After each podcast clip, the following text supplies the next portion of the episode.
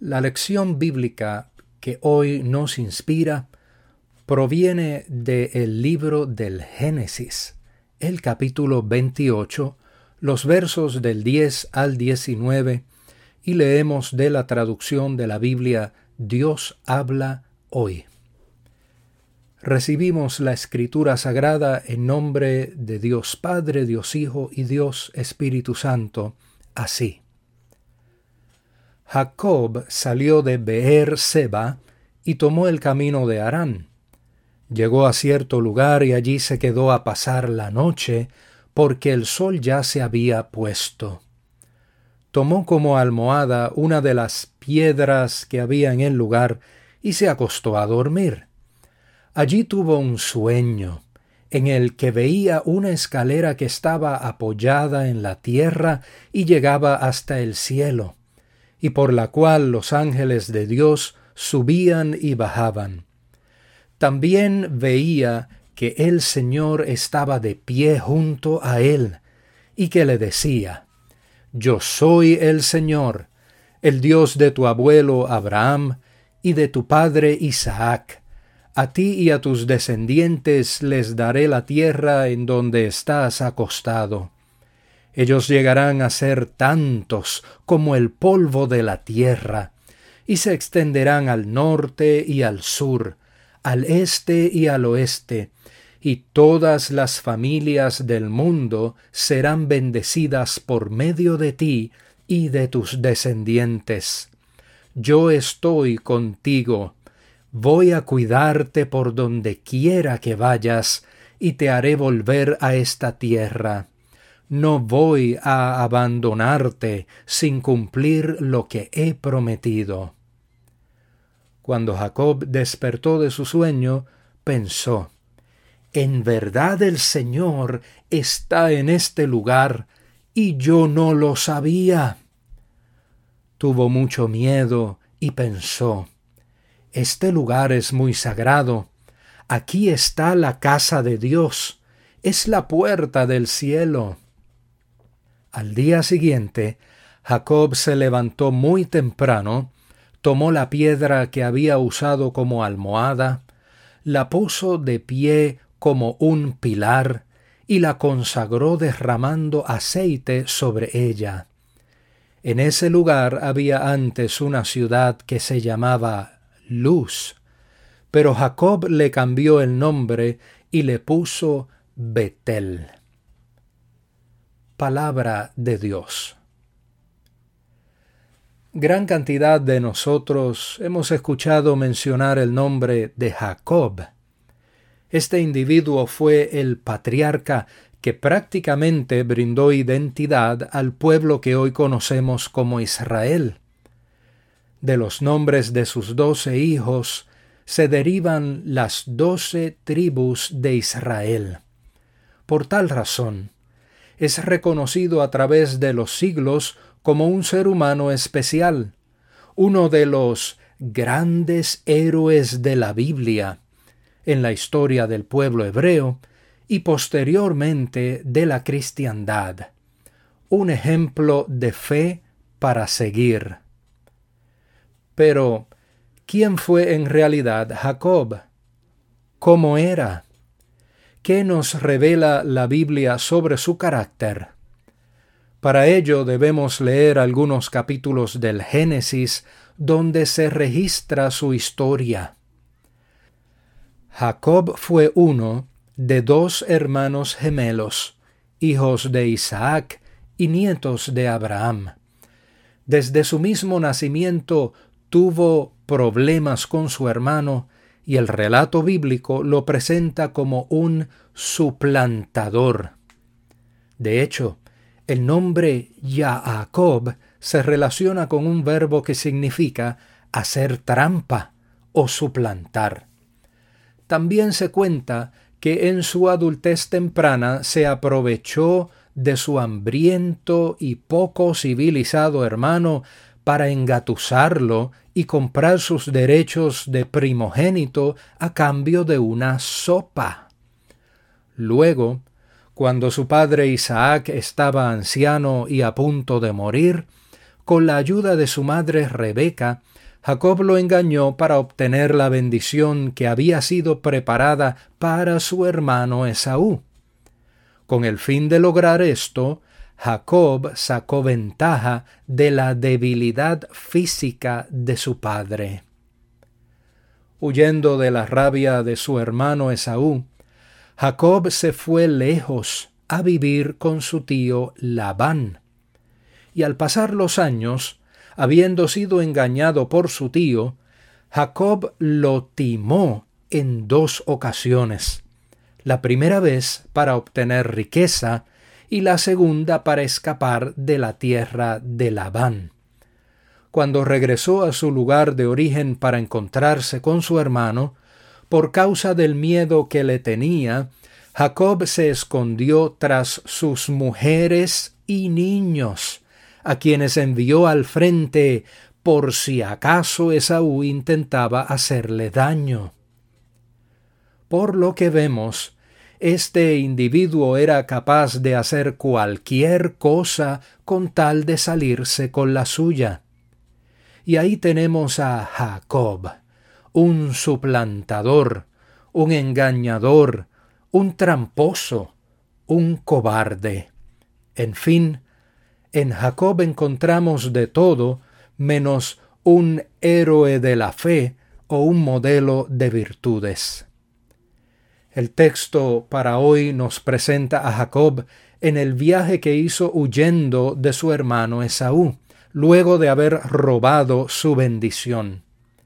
Se trata de un viaje difícil, Jacob huye de la ira que conoce para enfrentar un futuro que desconoce. Y en medio de ese viaje, Jacob vive la experiencia de la aparición en sueños del Dios de Abraham e Isaac.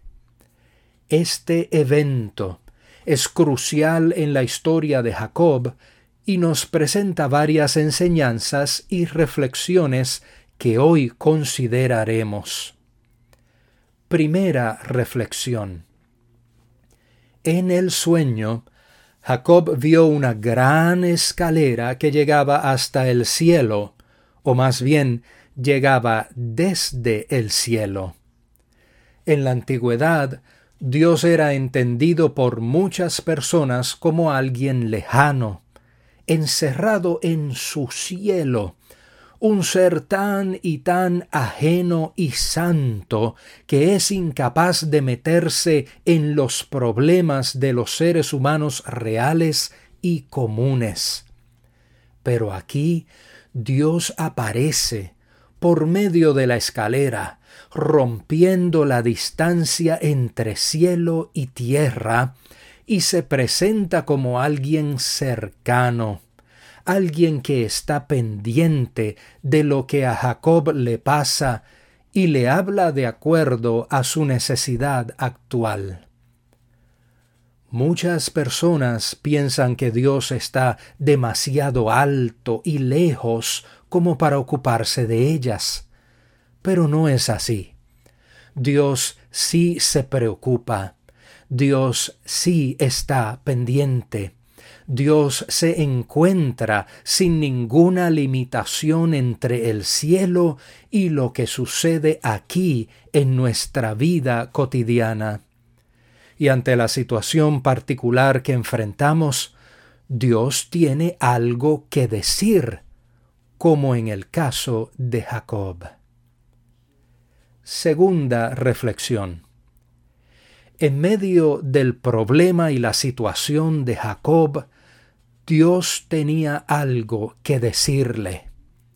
A ese hombre desesperado y asustado, Dios le dijo lo siguiente, Yo estoy contigo, voy a cuidarte por donde quiera que vayas. No voy a abandonarte sin cumplir lo que te he prometido. En la antigüedad existía la creencia de que los dioses estaban confinados al área geográfica del santuario o la nación que les rindiera culto. Sin embargo, el cuadro que aquí se pinta de Dios es muy diferente.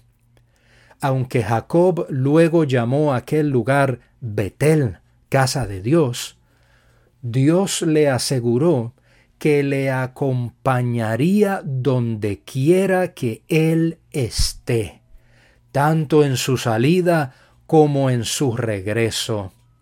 Y así como Dios no está encerrado en un cielo, tampoco está confinado a un lugar, a una nación o al edificio de un templo.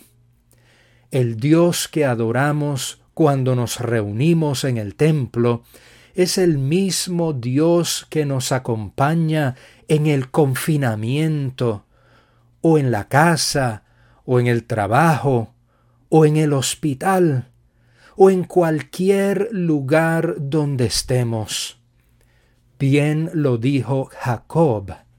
En verdad el Señor está en este lugar y yo no lo sabía. Amiga y hermano querido, aunque tú no lo sepas, Dios está donde quiera que tú estés. Tercera reflexión. ¿A quién Dios se le aparece? El texto no presenta ninguna conexión entre el buen carácter de Jacob y las promesas que Dios le hace. Dios se aparece al fugitivo, al temeroso, al que está en una situación desesperada, al que nada bueno ha hecho. Dios se aparece al que no es un modelo de fe y le concede la oportunidad de un nuevo comienzo.